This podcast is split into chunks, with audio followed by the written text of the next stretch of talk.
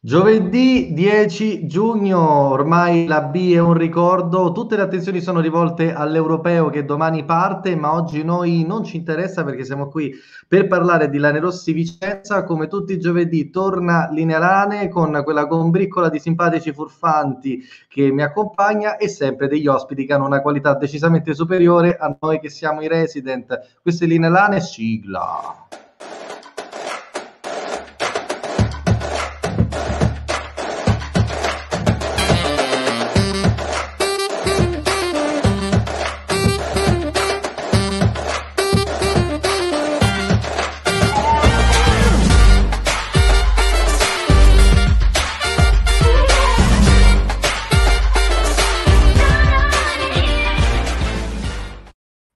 Al solito c'è quel quarto d'ora di ritardo che insomma ci fa desiderare, attendere anche un po' piacere quel fascino così tutto meridionale che porto io, ma vabbè dai me lo concedete questa volta che tutto sommato ci può stare, no? così uno si fa aspettare, si fa attendere. Come ve la passate ragazzi? Ciao Marco, ciao Ste, ciao Ale. Ciao. Ciao. Come la vivete? Calore, calore.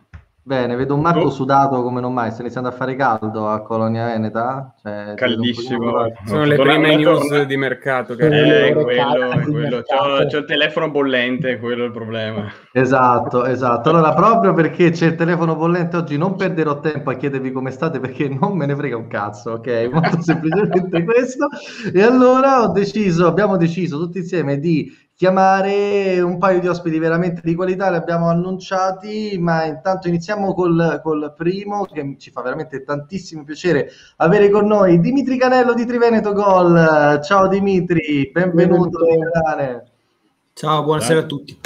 Grazie mille di buttare appunto parte del tuo giovedì sera con noi a parlare di, di, Vicenza, poi ci raggiungerà anche un altro ospite, ma intanto, visto che appunto Dimitri ha deciso di buttare parte della sera, che ha detto ragazzi, cioè fino a un certo punto posso darvi retta, poi me ne devo andare, l'abbiamo chiamato un pochino perché oltre che di mercato, dico ovviamente Dimitri ci sa, e se poi vorrà condividerci qualcosa cercheremo di, storgli, di estorcergli informazioni, ci faceva piacere fare una rassegna, un po' un confronto tra il comportamento del Vicenza e le altre Venete, che ovviamente Dimitri segue in uh, tutte quante, quindi chi meglio di lui può darci un po' anche dei feedback diversi e parallelismi di quello che c'è stato. Non so ragazzi se volete aggiungere qualche altra cosa, voi fare una sviolinata come siete soliti fare agli ospiti o qualche altra cosa, insomma, che vi vedo lì tutti pronti a parlare. Beh, direi che Dimitri è l'ospite perfetto per fare un po' di bilancio sulle Venete e soprattutto poi capire anche dove collocare il Vicenza in questa speciale classifica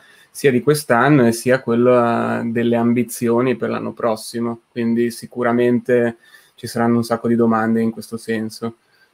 Io intanto subito, eh, Ugo, Ugo 21 e 30, no, 21 no, 21 non l'abbiamo mai detto, cioè è impossibile, a casa, a casa Iepo si mangia a quello no, se finisce esatto. di...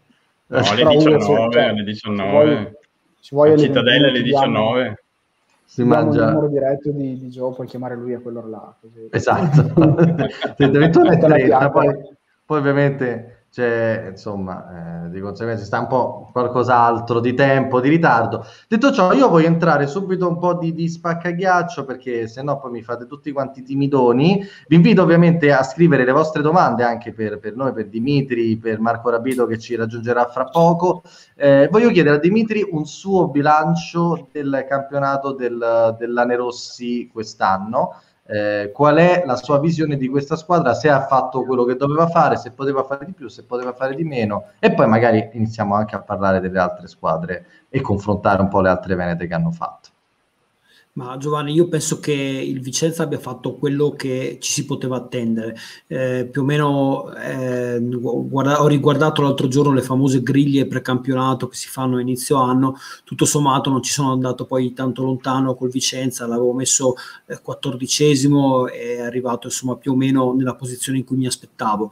Eh, è stata una stagione in cui è vero che Di Carlo ha parlato a un certo punto di ambizione playoff, però è anche vero che bisogna considerare il fatto che il Vicenza non c'è mai stato dentro le prime otto, per cui anche questo qualcosa bisogna, beh, si, significa sicuramente. Allo stesso modo, non è praticamente mai stato in zona pericolo se non lambendo la zona ovviamente quella delle ultime 5 della classifica allo stesso modo insomma a questo proposito penso che sia chiaro il valore della squadra che era quella di una salvezza il più possibile tranquilla che è arrivata eh, non sul filo di, lama, di lana ma con una giornata di anticipo e tra l'altro insomma con, una, con, un andamento stagionale insomma, che faceva preludere a questo epilogo già diverse giornate prima dell'effettivo poi raggiungimento matematico della salvezza stessa.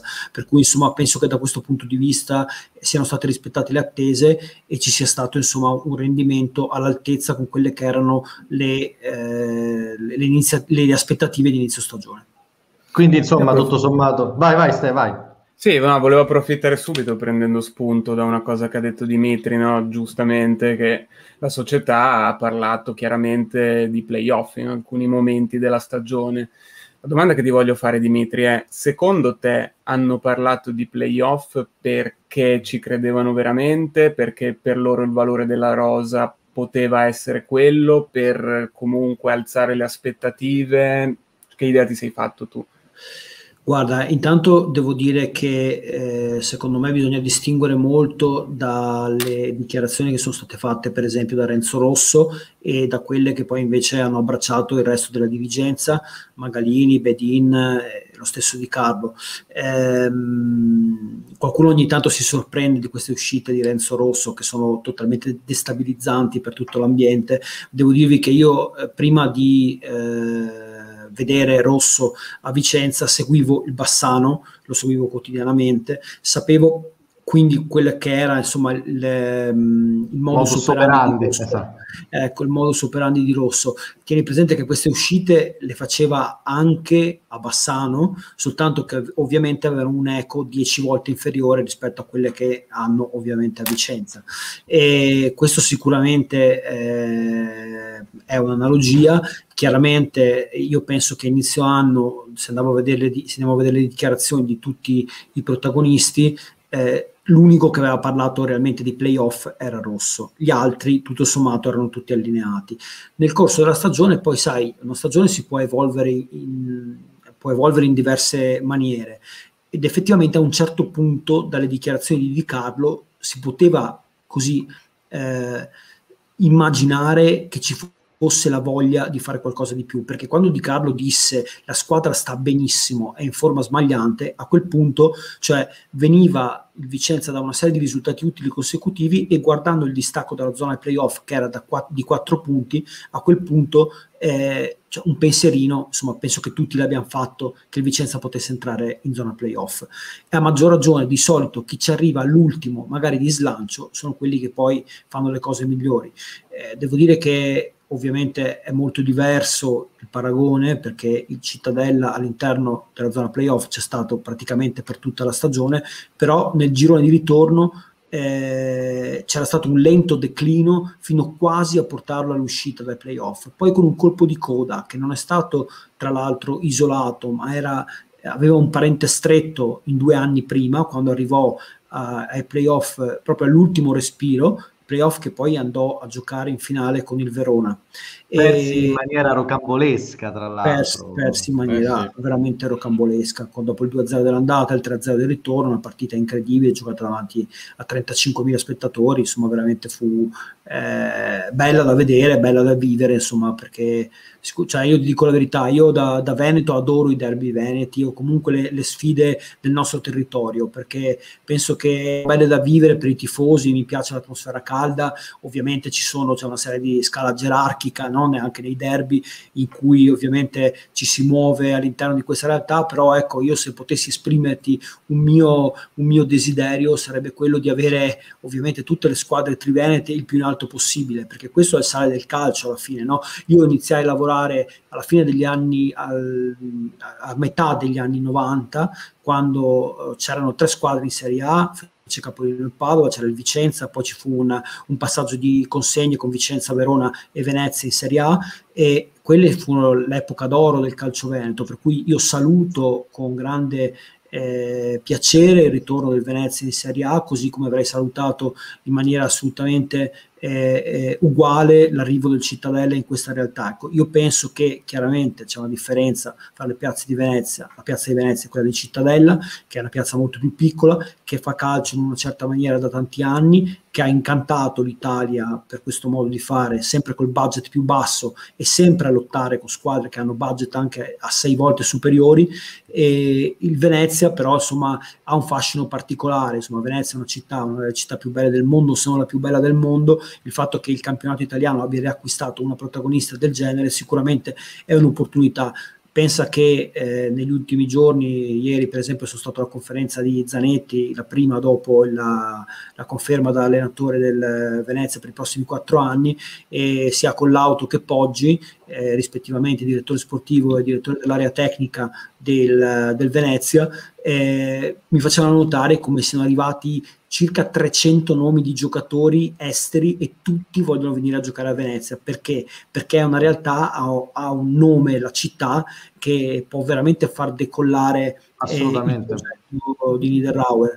Eh, ed è una piazza sfaldata perché questo, di questo par- parliamo, ci sono stati tre fallimenti, c'è stata la vicenda della fusione fra eh, Venezia e Mestre, insomma è tutta la vicenda insomma con il distacco del Mestre e tutto quello che è il, il background di, di, una tifoseria in cui la stragrande maggioranza si eh, riconosce nella, nella fede unionista, mentre nel, il Mestre ha mantenuto una identità.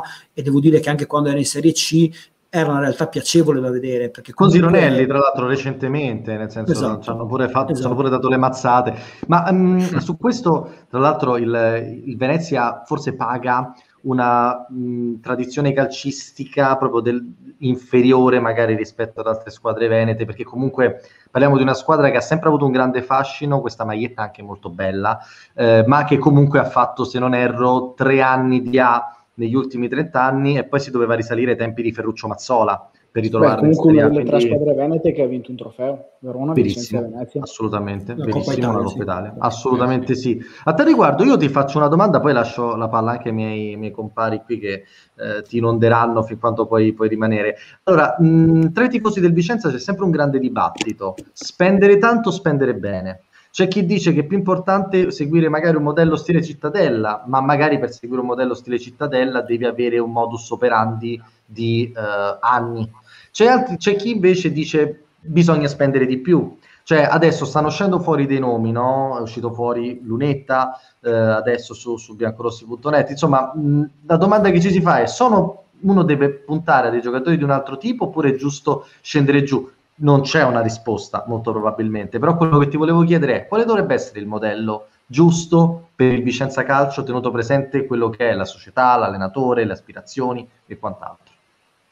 Uh, guarda, eh, io ovviamente eh, io ho una filosofia mer- nel fare il mercato che ho portato avanti da sempre. Io cerco eh, di limitare il numero di nomi fatti nel corso di una campagna acquisti. È una mia scelta personale. Cioè come giornal- che... giornalistico dici, cioè nel senso proprio sì, come... come okay. Cioè nel senso che, eh, sai, eh, è un mondo veramente molto difficile quello del calciomercato perché comunque ehm, c'è io parto sempre da un presupposto, se un collega fa un nome non penso certamente che se l'inventi e che ci sia del lavoro dietro che è stato fatto.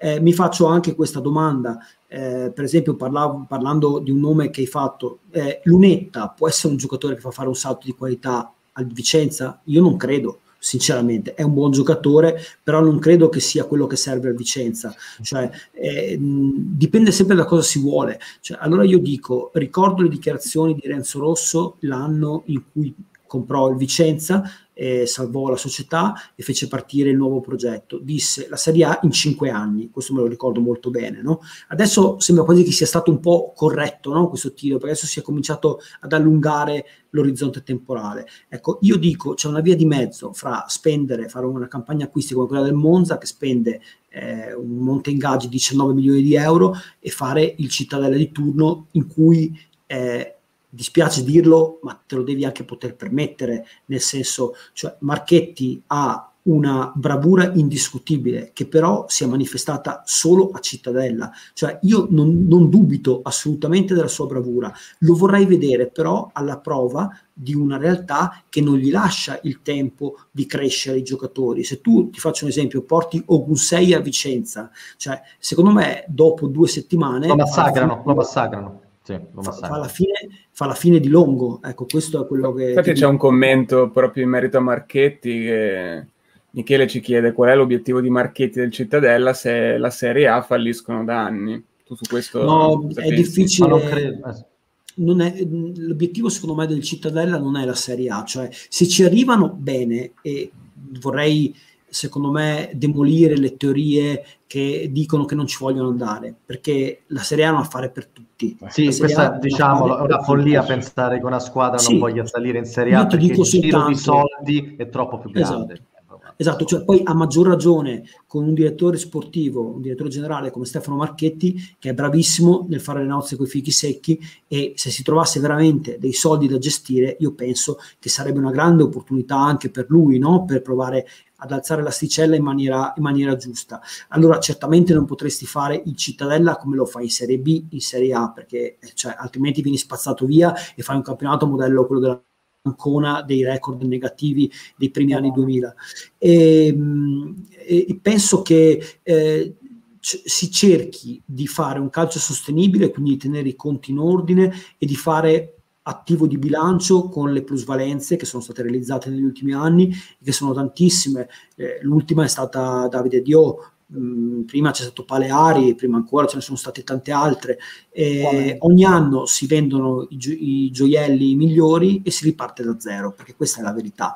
Cioè, il problema è, per esempio, adesso ci interroghiamo sul fatto se Venturato possa rimanere o meno sulla panchina e lui stesso ha dei dubbi perché dice, dopo un anno eh, che ho conquistato prima, al primo tentativo il ritorno in uh, Serie B e cinque partecipazioni consecutive ai playoff, dove tu comunque ci vai con l'ultimo budget della categoria, sicuramente non puoi dire che se non vai in Serie A hai fallito. Cioè è un qualcosa, un di più, un di più che, che, che, tu hai ed è chiaro però che la, succede quello che succede nelle piccole piazze, come il Chievo per esempio. Il Chievo che è, è partito come un quartiere di Verona, poi all'inizio, la gente, all'inizio per la gente è tutto oro colato, è la favola, sono i mussi volanti, sono il quartiere che, che lotta con le, grandi, con le grandi piazze. Poi però cominci a, eh, come posso dire, creare rivalità storiche inesistenti inizialmente, come quella col Verona, che ovviamente si è creata strada facendo. No? Creata un po' anche dai media, creata anche dai media che hanno comunque un interesse a, a, creare del storytelling magari dietro a queste situazioni, certo. Sì, la quinta sì, eh, sai,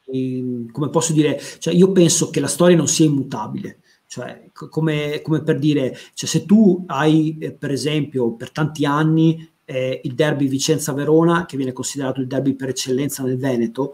Eh, questo derby poi per, per tanti anni non, non, si vede più e magari il Vicenza si trova a, a, ad affrontare il Padova per eh, dieci anni consecutivi. È chiaro che una rivalità che magari potrebbe essere in secondo piano rispetto a quella storica, eh, col, col passare degli anni e l'aumentare del numero delle sfide aumenta e cresce di intensità. Cioè, come può essere, per esempio, Padova Cittadella eh, che stato, che era inesistente come rivalità, però nel corso degli anni, cioè a forza, capito, di risultati, a forza che Cittadella sta facendo meglio del Padova rispetto eh, negli ultimi anni, è chiaro che si crea anche una rivalità che prima non c'era.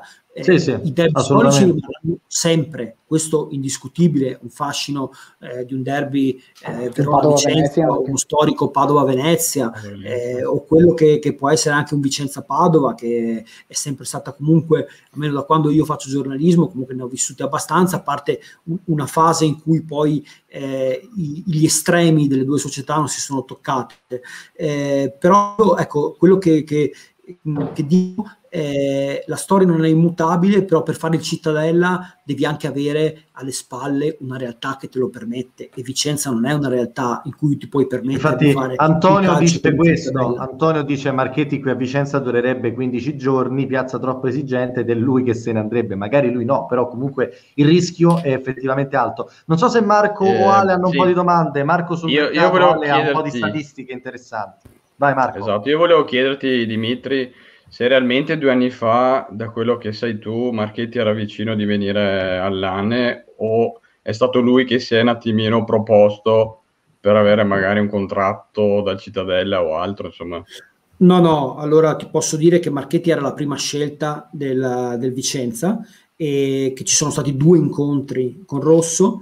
Eh, poi, eh, se tu mi dici eh, Marchetti ha avuto la possibilità di andare via in questi anni, sì, l'ha avuta tante volte, lo avrebbe anche voluto, però tieni presente che questo non te lo dirà mai nessuno, tantomeno il diretto interessato, che Marchetti ha uno stipendio molto importante a Cittadella, cioè ben più di quello di colleghi di pari grado in altre, in altre realtà. Ti assicuro che è veramente uno stipendio importante, cioè meritato, strameritato perché fa tutto lui, cioè a Cittadella non si muove foglia che, che, no, che non, non, venga toccata da Marchetti.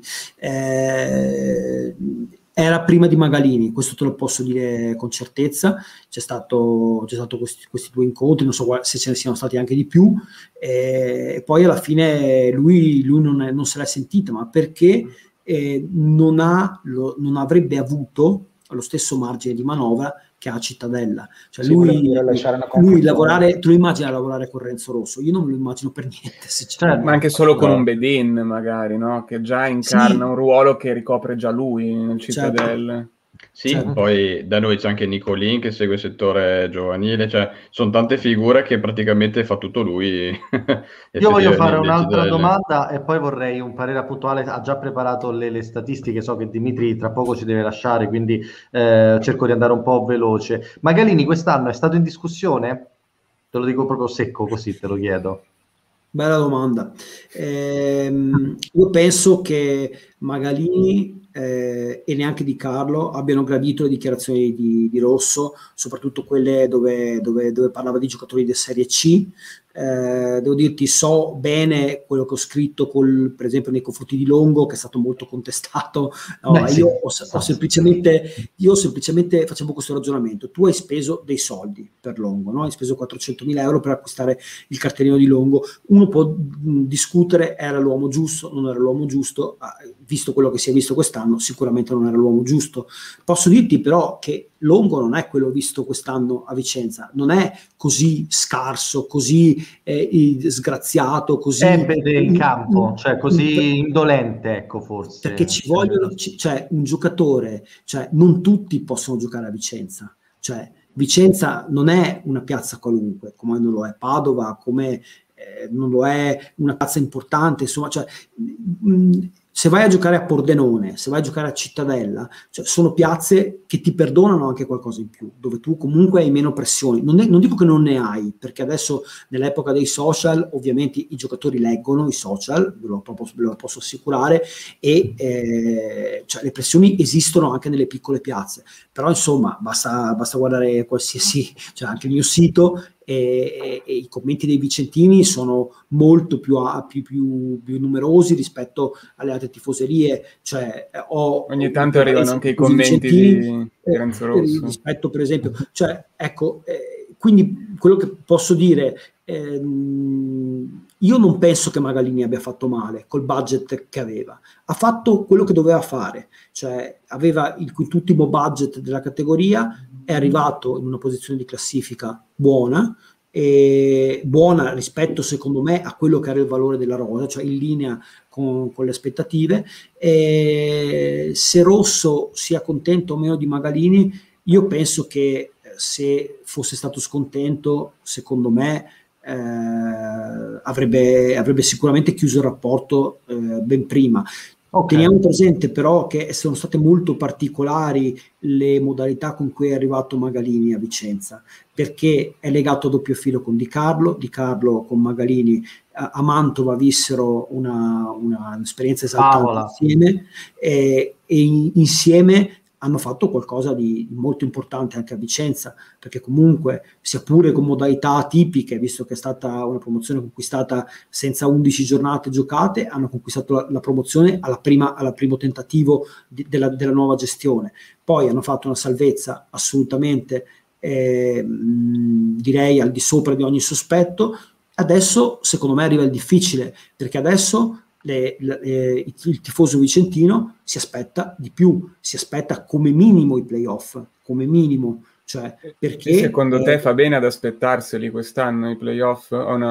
Guarda, non l'ho, ancora, non l'ho, ancora, capito, sinceramente, perché ti dico, se leggo, uh, facciamo un po' di nomi che sono usciti, eh, non so, Pellizzer per il fatto che è un giocatore che avrebbe la status di giocatore ban- calciatore bandiera, quindi non entrerebbe in lista.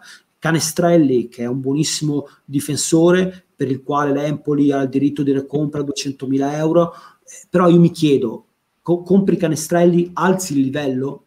Io dico certo. investi sul futuro, ma non alzi il livello nell'immediato, cioè non crei un qualcosa, una struttura di squadra che eh, alza l'asticella. Ci sono altri giocatori eh, ho letto per esempio il nome di Lamantia, io dubito fortemente che arrivi per una questione di ingaggio, un ingaggio veramente molto elevato, cioè a meno che non so, la, eh, l'Empoli tra l'altro ha avuto anche uno scatto di stipendio dopo la, la, la promozione, eh, a meno che non, non, ci sia una partecipazione da parte dell'Empoli, eh, non discuto il fatto, secondo me la Mantia in Serie A fa fatica a starci, però eh, verrà sicuramente dato in Serie B, però cioè, non è così automatico che l'Empoli decida di partecipare in maniera consistente all'ingaggio. Può, se la situazione si prolunga fino agli ultimi giorni di mercato, poi alla fine si sa come funziona. Più vai avanti, più il prezzo si abbassa e più la società che si vede costretta a tenere un giocatore fino all'ultimo decide di, di, di, di, darlo di, di minore, come è successo per Luca Rigoni con il Parma,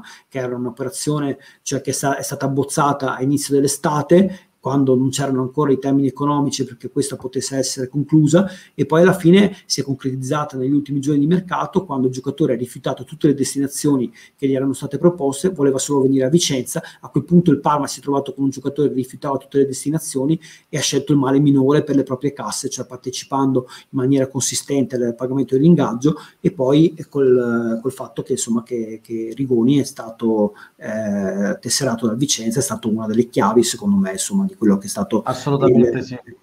quello che è successo Dimitri tu hai altri 5 minuti con noi sì sì vai, ti dico io okay. quando Olle, perfetto allora fra poco intanto Marco Rabito sta per arrivare eh, però prima volevo commentare con te eh, anche delle stat che ha preparato Alessandro sulle altre venete in cui si, confronta, eh, in cui si confrontano le altre eh, venete per capire un po' quelle che sono state proprio le azioni.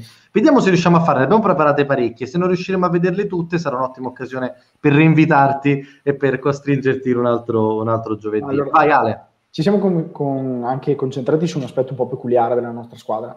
Eh, in maniera particolare vedendolo anche nel confronto con le altre Venete. Questo per esempio è le volte che eh, ogni, ognuna di queste squadre è riuscita ad entrare nell'area avversaria. Come vedete la media della Serie B è eh, in stagione esserci entrati 590 volte, noi ci siamo entrati sotto media, 510, il Chievo leggermente sopra media, già un pochino più sopra il Venezia, molte, molte, molte volte anche indice di un calcio eh, abbastanza offensivo, quelle del Cittadella che mi permetto di aggiungere una cosa, nella continuità che ha dato con Foscarini prima e Venturato poi ha, ha, ha creato tanto delle sue fortune eh, in questi anni. In cosa si traducono queste penetrazioni in aria? Si introducono in occasioni da gol. Allora vediamo che nonostante il, il Venezia ne avesse meno eh, del Cittadella, probabilmente una qualità superiore degli interpreti eh, nella zona offensiva del campo e le capacità di trovare linee di passaggio di Malè, Fiordilino, Turdò, ma anche le sponde di Forte, hanno portato alla concretizzazione di molte più occasioni di gol e, e il Venezia è una delle prime squadre in, in Serie B per numero di occasioni di gol eh, create. Anche qui la media è 182 occasioni in, in un anno, qui siamo molto in basso, eh, siamo appena 100, molto sotto media, quindi con appena 147 occasioni create in un anno. Il Chievo si mantiene bene o male in linea di galleggiamento, sempre leggermente sopra media, ma eh, quello non eccessivamente, diciamo così, eh, no, non estremamente sopra. Cosa è? Dov'è che siamo veramente stati bravi? Convertire queste occasioni da gol in gol, perché comunque la squadra ha un ottimo attacco, quindi riusciamo, credo che siamo eh, la seconda squadra in tutta la Serie B per percentuale di conversione delle occasioni in gol, con addirittura il 32%, la media della B è il 25%, quindi è una over performance incredibile. Sia Beh, sì, la B è una su 4, noi una su 3. Una su 3, sì. esattamente. Eh, quindi sia in termine proprio di conversione di occasioni da gol, ancora di più se andiamo a guardare gli expected goals, quindi eh, quanto, con quanta probabilità i nostri tiri sarebbero dovuti entrare e quante volte in realtà sono entrati la media è 0,85, vediamo che paradossalmente il Venezia non è stato troppo bravo a finalizzare le occasioni che ha creato. Eh, Chievo e Cittadella sono stati in media, il Cittadella ha pagato molto non avere, un attacca- non avere imbroccato il centravanti, che è la cosa che Marchetti ha sempre fatto in questi anni, beccare una prima punta da molti gol e noi abbiamo trovato con Meggiorini che ha fatto una stagione superlativa eh, per quanto riguarda la parte di... Eh, eh, la parte di attacco e di conversione in gol, eh, veramente un, un, alto numero di, di rispetto ai gol convertiti. Uguale alcuni gol che mi vengono in mente che a livello di aspetto ai gol sono molto bassi, mi viene in mente dal Monte col Monza, Giacomelli col Pordenone, Giacomelli con la veramente da distante, quindi sono, sono tiri a bassissima percentuale che invece sono entrati, questo ci ha molto favorito come arrivano queste penetrazioni in aria, come cercano di attaccare queste squadre, andiamo avanti a vedere il numero di cross riusciti squadra per squadra. Anche qui il Cittadella è tra le prime squadre, estremamente sopra media, 157, 157 è la media di, di, cross riusciti in stagione, Cittadella ne fa molti di più. Come abbiamo detto tempo indietro, eh, i vari eh, Donnarumma eh, in maniera particolare hanno dato un, un, ottimo, un ottimo contributo. Quello che mi ha sorpreso è il dato del Chievo, che è sotto media, eh, questo nonostante Renzetti e Mogos. Eh, il Chievo è molto in alto per cross tentati, ma non è così in alto per cross riusciti. Quindi anche qui vuol dire eh, potrebbe essere una certa difficoltà di arrivare in maniera corretta sulla palla da parte del centravanti del Chievo, ma anche una qualità non altissima de- dei cross che sono entrati. Noi veramente male, 133, eh, percentuale mediamente bassa di, di cross riusciti. Come arrivano questi cross? Mentre abbiamo visto che il Venezia era primo e il Cittadella, scusate, che il Cittadella era primo e il Venezia secondo, eh, non è perché l'esterno del Cittadella salta l'uomo, arriva sul fondo e la mette in mezzo, eh, o comunque lo fa anche loro sotto media, non, non sono estremamente dotati da questo punto di vista, come non è estremamente dotato il media, il Chievo, noi siamo anche noi moltissimo sotto media tra le ultime squadre in Serie B per numero di dribbling riusciti, mentre Venezia è tra le prime squadre per questa capacità. Mazzocchi in particolare sulla destra, ma anche i centrali di centrocampo hanno veramente dato un, un qualcosa in più da questo punto di vista. L'ultima cosa invece è relativa alle palle intercettate. Le palle intercettate sono il sintomo di una difesa ehm, votata all'interruzione delle linee di passaggio avversarie e qui così il Cittadella è sempre tra le prime squadre della serie, eh, della serie B, che dimostra anche un, un, gioco abbastanza moderno eh, e fatto di, di, pressing che porta all'errore l'avversario. Anche noi siamo sopra media in maniera consistente, come pure il Venezia. Quindi questo è un aspetto del gioco che abbiamo fatto in maniera molto positiva. Mm, mentre eh, per dire il, il Chievo è eh, perfettamente in media, non ha eh, non ha, diciamo così, niente di incredibile da questo punto di vista. Questi sono i numeri che abbiamo tirato fuori, poi ce ne sono anche altri, ma magari li tireremo fuori un po' alla volta, eh, perché sono comunque numeri interessanti. Però su queste cose volevo fare una riflessione, quanto conta il manico eh, e la capacità di un allenatore e, e quanto poi alla fine anche i numeri un po' rispecchino le stagioni delle squadre su tutti i valori statistici, statistici che ci sono. Eh, Empoli Cittadella, eh, Monza e Lecce sono sempre tra le prime squadre e infatti sono arrivate in fondo. Bello Dimitri, bravo. Eh. cosa ah. ti è rimasto di questa analisi di dati? Ma eh, mi torna più o meno tutto, eh, intanto se vai a vedere la classifica finale, eh, comunque sono state messe a confronto tre squadre che sono andate ai playoff con una che ovviamente è arrivata diciamo sotto la metà della classifica e questo ovviamente si traduce poi in quello che si è, sta- che si è visto. Poi è diciamo secondo me la conferma il fatto di come Domenico Di Carlo non sia un allenatore eh, votato all'offesa ma più alla difesa, è sempre stato un difensivista, ma non è una, una critica, è il suo tipo di gioco che ha sempre fatto, eh, che ha sempre poggiato su determinate, determinate eh, coordinate. Infatti non mi sorprende per esempio la, la conversione molto alta del numero eh, delle occasioni create eh, perché eh, se andiamo a vedere i numeri io penso che i problemi maggiori eh, il Vicenza li abbia avuti in difesa sicuramente ci sono stati dei problemi offensivi ma la difesa comunque ha subito tanti gol, tra l'altro in un contesto non certamente offensivo, cioè nel senso co- come avete dimostrato voi con i vostri numeri, no? E quello che, che mi preme sottolineare è che poi alla fine se andiamo a vedere poi anche gli interpreti dei ruoli, sono tutti giocatori comunque che Padella è stato preso dopo un campionato di Serie B, è sceso di categoria, è risalito. Cappelletti, stesso discorso, comunque ha fatto un'annata ottima, però è un giocatore che non puoi definire un giocatore da alta Serie B Cappelletti, no. sicuramente è arrivato al massimo a fare un campionato, penso che quello che ha fatto col, col Vicenza quest'anno sia stato uno dei suoi migliori campionati in carriera.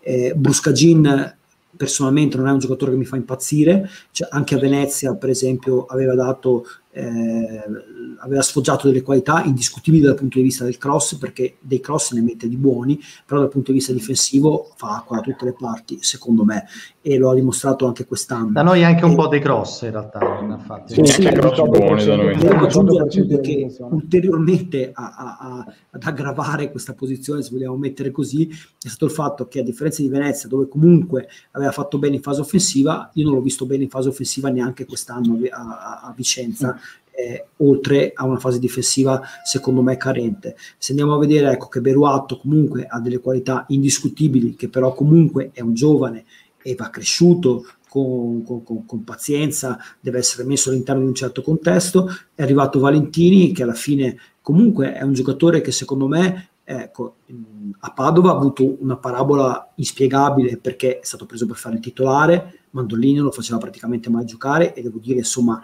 in maniera anche abbastanza sorprendente guardando quello che erano eh, gli altri concorrenti nel suo ruolo sul centro-sinistra, tant'è che quando è arrivato a Vicenza poi il suo l'ha fatto senza sì, fare sì. nulla di, di, eccezionale, però ha fatto il suo onesto campionato. Ha fatto anche gol importanti. Esatto, dimostrando comunque di poter stare in categoria nonostante l'età, sono un giocatore che la categoria la conosce e, e che l'ha dimostrato. Cioè, quindi se poi andiamo a vedere anche eh, Forte che ha fatto un grande campionato, però comunque non è poi così lontano dalle cifre di Meggiorini che, che, che, ha avuto anche diversi infortuni, che ha un'età di un certo tipo e che comunque ha, ha dimostrato di avere ancora dei colpi in canna importanti. Ecco, cioè quelli che sicuramente eh, sono stati i, i, giocatori che non hanno rispettato le attese, in particolar modo secondo me Longo, più ancora di Iallo, perché Iallo ha fatto una sola stagione buona, a, a, a, Cesena, dove aveva fatto veramente molto bene, le altre, le, nelle altre circostanze c'erano sempre dei frammenti di quello che poteva essere, ma poi alla, alla, resa dei conti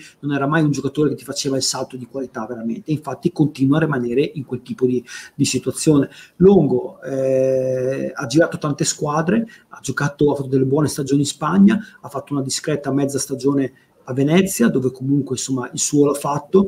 Eh, io penso che mh, nella prossima esperienza che avrà eh, Longo, lontano da Vicenza, dimostrerà di non essere così scarso come, come è stato a Vicenza. Io cioè, su questo voglio, voglio buttare dentro il secondo ospite di giornata, che è Marco Rabito di diretta biancorossa. Eccolo qui. Ciao Marco, proprio sul tema attaccanti. Ciao, ciao. Mi sembrava giusto farlo intervenire così direttamente ah. in media dammi una tua opinione su quelle che sono state l'attacco bianco-rosso di quest'anno, così proprio direttamente, perché e ne stava parlando Dimitri, diceva Longo non è così scarso come ha dimostrato a Vicenza. Tu come la vedi? Secondo te sarebbe recuperabile qui o invece ormai non ce n'è più per nessuno?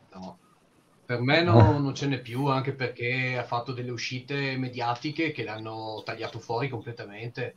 Quando affermi certe cose e le trasmetti ai media e le fanno arrivare i tifosi, è chiaro che poi ti metti fuori gioco da solo, ma probabilmente l'ha fatto perché è un messaggio che manda anche alla società che, che il suo futuro vuole che sia fuori, fuori da qui, lontano da qui e quindi eh, va bene così, insomma, gli facciamo un in bocca al lupo ovunque vada perché riesca a dimostrare quello che qui non ha fatto vedere. Qui ha fatto vedere di essere scarso. Poi magari ha ragione il caro amico Dimitri, che saluto e che vedo con piacere, e ci farà vedere magari di essere un longo completamente differente, ma qui ha fatto vedere di essere, un, eh, posso dire, un ex, un ex calciatore nonostante sia ancora in attività.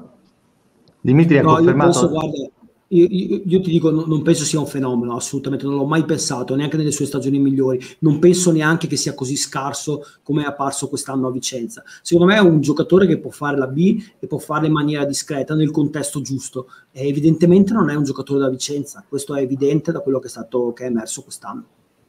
E Yallo invece... Ma... Vai, Ste, vai Ste. No, c'è un'unica certezza in tutto questo, che che Longo è andato via dall'Inter, l'Inter ha vinto lo scudetto, è andato via da Venezia, Venezia è andato in Serie A e di conseguenza mi sembra che la strada sia solo una, quella da percorrere.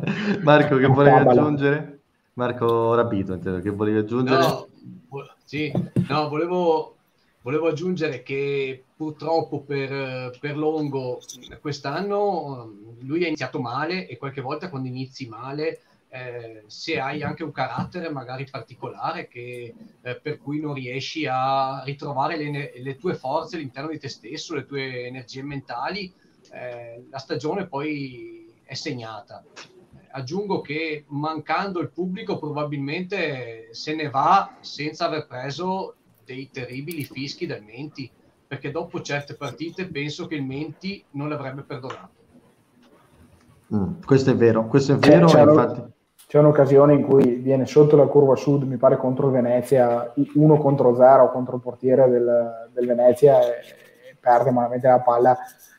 Mi immagino com- come avrei reagito io. Quindi... Comunque volevo finire un attimo il ragionamento. Vai Dimitri, scusa che ti ho interrotto, vai No, no, guarda, ma volevo solo dire, cioè, io, il mio ragionamento era questo, hai speso dei soldi per prenderlo, hai speso 400.000 euro, cioè secondo me è stata sbagliata la gestione iniziale. Poi, quando lui ha avuto veramente la possibilità di incidere, non ha dimostrato quello che, che, che, poteva fare. Allora io dicevo soltanto, è, speso un, è stata spesa una cifra per, per, per, per acquistarlo, a quel punto l'hai comprato, cerca di valorizzarlo, dagli 5-6 partite da titolare, poi non funziona, perfetto, ma almeno hai cercato di valorizzare un tuo investimento. Io solo questo dicevo. Questo Invece, è un punto, questo è un punto, questo è solo questo. Cioè, io non, non, è che eh, voglio dire, voglio negare l'evidenza. Cioè, effettivamente, dopo un certo punto, a parte il gol di Pordenone, non ha fatto assolutamente nulla di buono in questa stagione, se non rarissimi sprazzi in alcune partite. Cioè,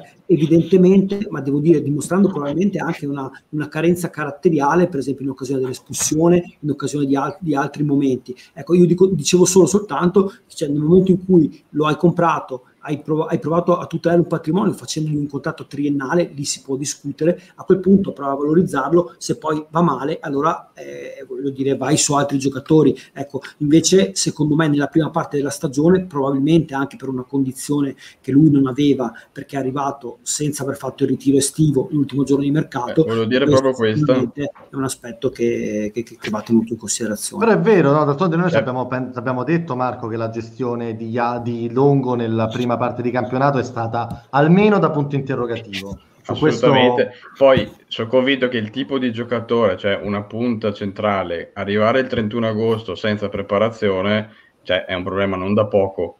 Eh, va a incidere, cioè, sono professionisti di un certo livello, va a incidere almeno metà stagione. Però questo riguarda anche Iallo, tra l'altro. Difatti, cioè, stata... non potevamo permetterci di averne no, due poi... in questa situazione qua. Ne abbiamo presi due e poi Lanzafame a gennaio è arrivato anche lui che era fermo. Cioè, da questo poi lato, secondo con, me... Con un impatto molto diverso. Eh. Ma, ma, poi oltretutto... L'impatto è diverso, però si è fermato... Fate parlare... L'ultimo giorno. Gli dicevi Marco? Scusa. Ragazzi, volevo dirvi che vi devo salutare. No, sono arrivati all'ultimo momento. Sono arrivati all'ultimo momento perché non erano le prime scelte, erano le terze, quarte, quinte scelte. Quando è andata male con tutti gli altri, questi erano rimasti sul piatto e hai portato a casa questi.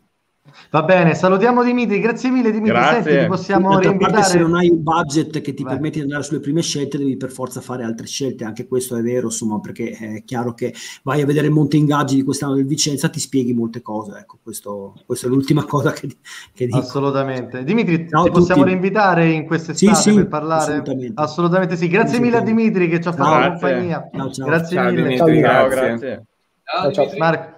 Marco, mi dispiace, purtroppo ti lasciamo adesso, in, se, sei rimasto tra di noi, quindi purtroppo ti tocca farti quest'altra mezz'oretta scarsa di trasmissione insieme a questi quattro disgraziati, quindi adesso anzi, compongo... Esatto. Senti, ehm, ti, ti, chiedo subito, no, l'ho risposto su, che se no c'è il banner che lo copre. Guarda che bello Ale qua vicino a me. Esatto. Marco, invece il tema, il, il tema Iallo ti sta parecchio a cuore, io, io, lo leggo perché il tema lungo già subito mi hai tirato una zaccagnata impressionante a lungo. Iallo tu invece lo terresti o no? Perché in realtà una delle possibilità è che Iallo rimanga, mentre sul lungo è altamente improbabile, credo che alla prima occasione buona verrà imbarcato con tanto di fiocco regalo, con Iallo invece sembra che Di Carlo diciamo, possa volerlo tenere. Tu che ne pensi di questo?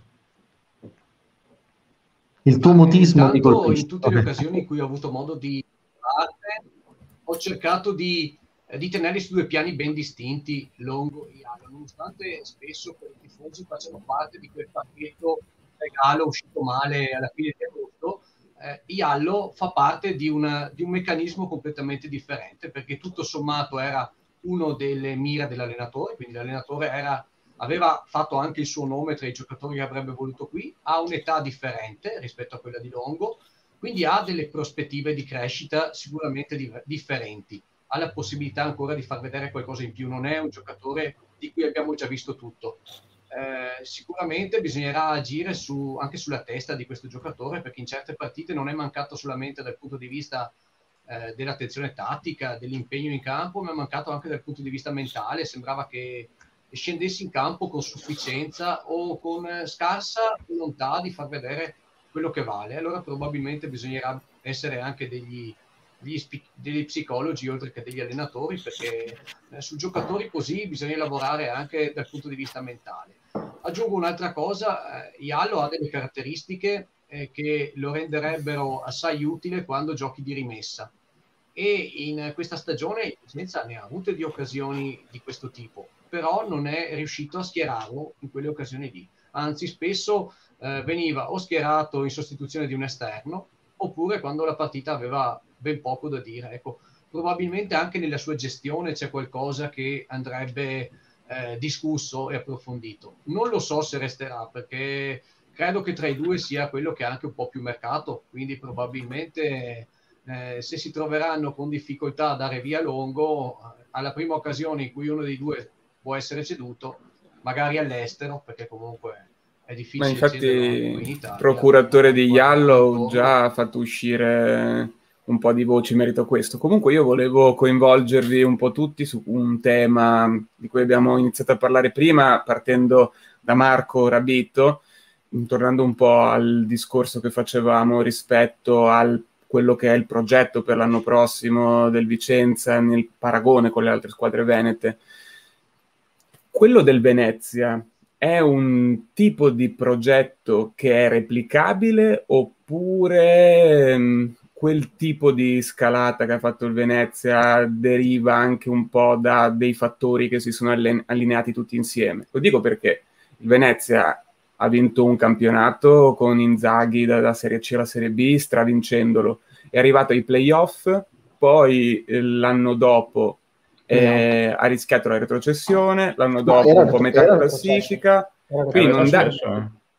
Ah sì, è che poi l'hanno ripescato, esatto.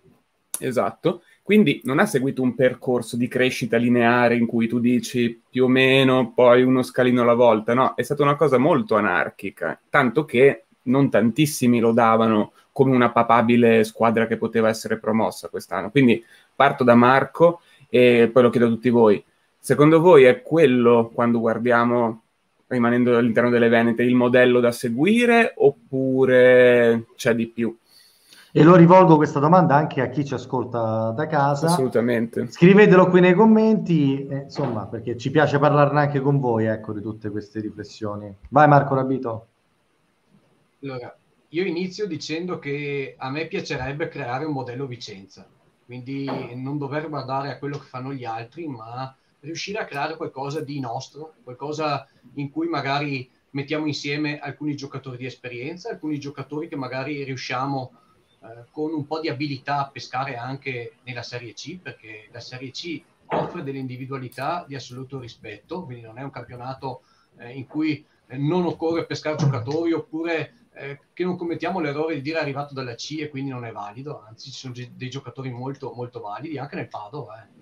Mi dispiace dirlo ma ce ne sono alcuni che nel Padova mi hanno ben impressionato, c'è un altro giocatore in Serie C eh, che ho rivisto giocare con piacere che si chiama Giorno, che ha giocato anche qui a Vicenza, sta facendo nell'anno del fallimento, tra l'altro. Ed è un sì. giocatore che per, di qua è passato, aveva fatto vedere qualcosina, ma non abbastanza. E quindi in Serie C c'è qualcosa. E poi con il settore giovanile, perché anche lì possiamo distinguerci eh, da quelli che sono gli altri modelli e magari possiamo vedere a modelli diversi fuori dalla regione Veneto.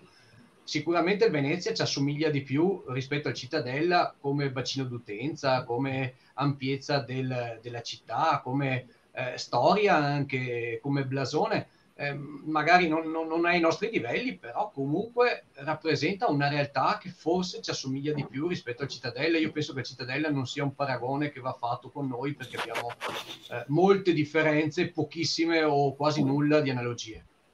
Mm. C'è una domanda per te a proposito proprio di quello che hai detto adesso, mentre sto perdendo la voce.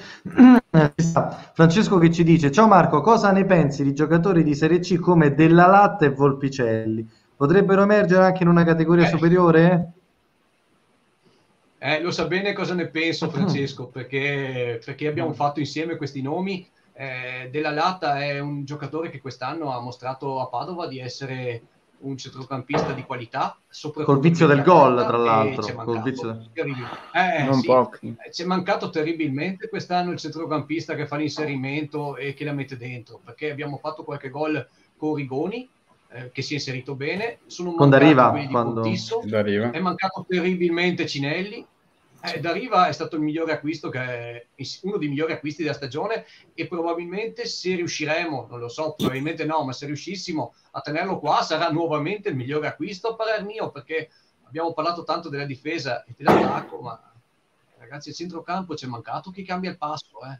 Il cambio di passo in mezzo al campo, chi te lo dava? Te lo dava Dariva o te lo dava dal monte quando partiva un po' più arretrato, ma è da riva quello che, che mette in moto il, il contrattacco. Anche Volpicelli è un buon giocatore perché soprattutto è un gran tiratore e a noi è mancato anche il tiratore. Quanti gol abbiamo fatto su calcio e punizione? Lì è venuto meno Pontisso. Che difficoltà abbiamo nel mettere dentro dei palloni su calcio piazzato?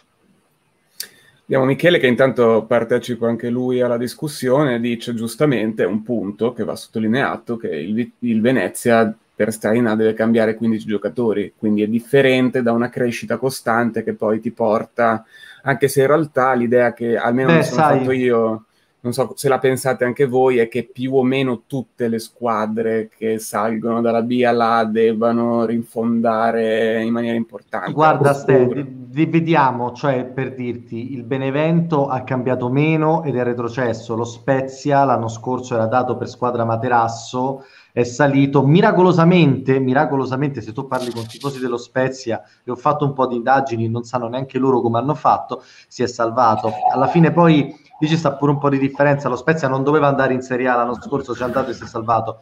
Chi lo sa quest'anno il Venezia cosa farà? Sicuramente dovrà comprare dei giocatori di assoluta categoria perché io sono sempre dell'idea che andare in A conviene, anche se riscendi subito, perché poi è un paracadute per poterti rifare la squadra da zero. E questo il Crotone lo vede. Basta vedere, scusa, eh, basta vedere vai, vai, il budget vai. del Parma di quest'anno in Serie B. cioè, parlano dai 20, dai 20 ai 25 milioni di budget di stipendi, quindi cioè nel senso noi ne avevamo 6, sì. ecco per dare un po' l'idea delle, delle, differenze di budget, senza il paracadute, difatti la SPAL con 22 milioni di stipendi dell'anno scorso, quest'anno vorrebbero andare a 8, 9, cioè ecco, per dare un po' le idee cosa vuol dire paracadute con o senza, eh, esatto. cambia, cambia tutto cambia completamente Senti, Marco Lane, ma invece dal, dal, mondo mercato ci sta qualcosina eh, che possiamo condividere con Marco Rabito e con chi ci ascolta? Oppure ancora sì. tutto tace, visto che anche di rinnovi... Allora, sì, esatto. Eh, la premessa è che è veramente difficilissimo sapere qualcosa con, con, la proprietà, con Magalini e tutto. Diciamo che girando, cercando dappertutto, allora, da Benevento mh, mm, parlano che siamo piuttosto vicini con Moncini. Eh, Moncini se ne è parlato anche a gennaio, quindi non è un nome nuovo. Eh, tra l'altro, veramente un bel giocatore. Mm, L'odio che ha uno stipendio importante, da Benevento se ne va perché anche il Benevento comunque farà una squadra molto importante e ci danno parecchio, parecchio avanti con i discorsi per Moncini. Sia per età sia per ruolo, secondo me sarebbe proprio va, l'ideale. Va valutato un po' fisicamente, mi sa. Sì, mm-hmm. in teoria la caviglia, ha avuto problemi alla caviglia l'anno Quest'anno scorso. Credo sia stato operato. Danno è molto. stato operato, in teoria lo danno per sano, adesso speriamo bene, se, se, sarà lui speriamo bene. Marco Rabito, ti piacerebbe Moncini come attaccante o vorresti degli altri profili? Quale potrebbe essere un tuo sogno offensivo raggiungibile per il Vicenza? Allora, Moncini è un nome che, che, a me piace sinceramente, anche perché abbasserebbe l'età media, ha delle prospettive ulteriori di crescita, ha già fatto vedere cose buone, ha già giocato in Veneto, quindi è un giocatore che qui potrebbe essere un inserimento importante, più degli altri che abbiamo nominato, più di, anche di Lamantia che comunque avrebbe uno stipendio troppo pesante per quello che sono un po' gli stipendi medi eh, dell'ANE. Quindi potrebbe sì essere, essere, un nome valido. Consideriamo che abbiamo due vecchietti, Lanzafame e Meggiorini, abbiamo un giovane eh, che è Mancini, arrivasse Moncini e magari arrivasse anche un altro giocatore davanti eh, da inserire come quarto attaccante, come quinto attaccante, insomma, non saremmo mica messi male lì davanti. È vero, ripeto, è vero. bisogna lavorare in mezzo.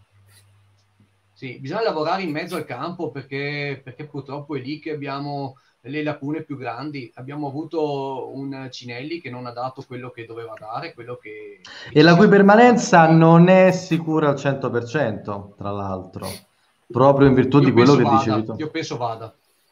Mm-mm. Diciamo che io, io sono della tua stessa opinione. ti aspetti almeno almeno tre gol a campionato te li aspetti da un giocatore come Cinelli con degli inserimenti, con un colpo di testa su, su un pallone aereo, magari su un inserimento da dietro, palla al piede, insomma quest'anno ci sono mancati. Eh, Pontisso abbiamo, ho dei dubbi sinceramente, eh, ho ascoltato molte valutazioni anche da parte di persone molto più esperte di me, per alcuni ha già dato, ha già dato il massimo e fin lì arriva, non ha margini di crescita, io penso di no, io penso che possa crescere ancora perché l'età è della sua, ha delle doti eh, fisiche notevoli, quindi se viene eh, aiutato a crescere, crescerà ancora, ma dipenderà soprattutto da lui perché deve riscattare sai, una stagione che è stata... Sai cosa dicevamo Marco?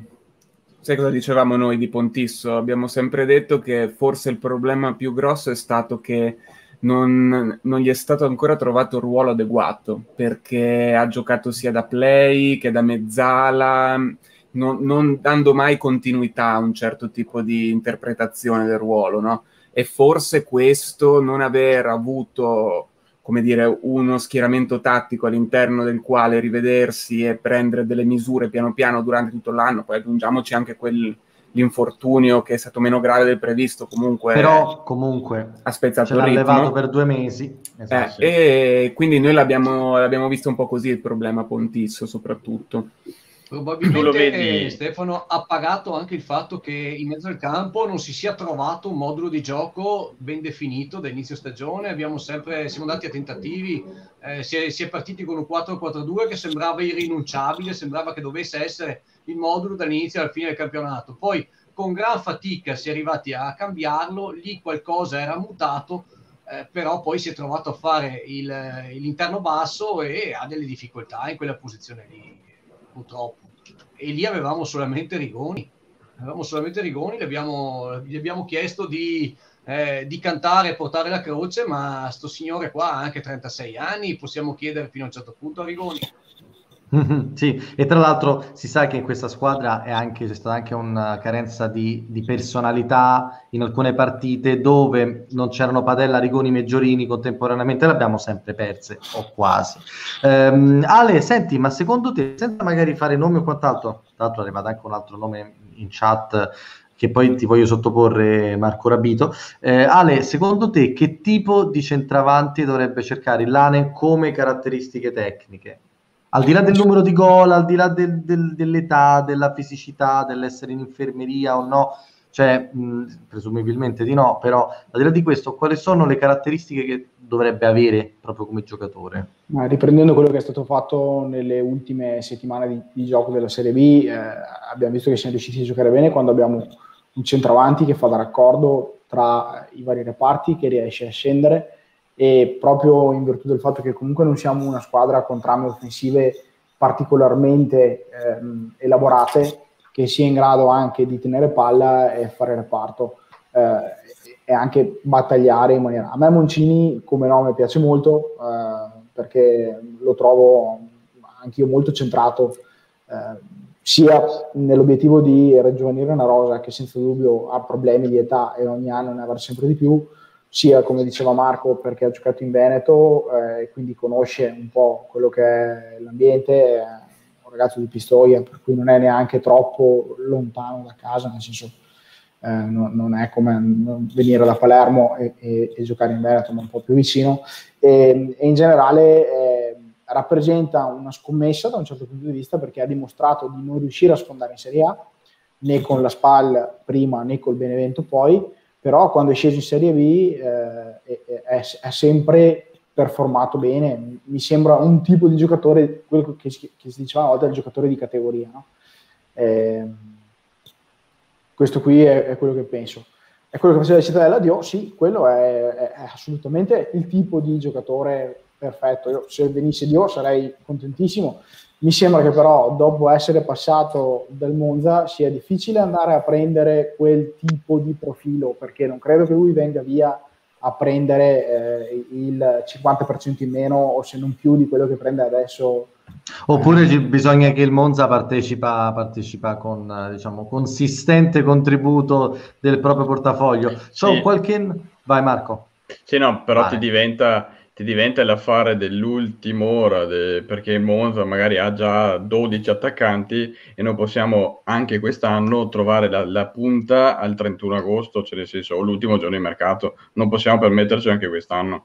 Anche perché no, ci devi basare il gioco, ci devi basare il gioco. Puoi, puoi prendere la ciliegina sulla torta l'ultimo giorno di mercato, ma non eh, un giocatore, una pedina fondamentale. Perché poi, tornando a quello che dicevi tu, Marco, prima, anche su Longo, non solo lui è arrivato l'ultimo giorno di mercato senza aver fatto la preparazione, ma in una squadra che di per sé non aveva mai giocato assieme eh, perché era stata abbastanza rivoluzionata, no? quindi duplice difficoltà.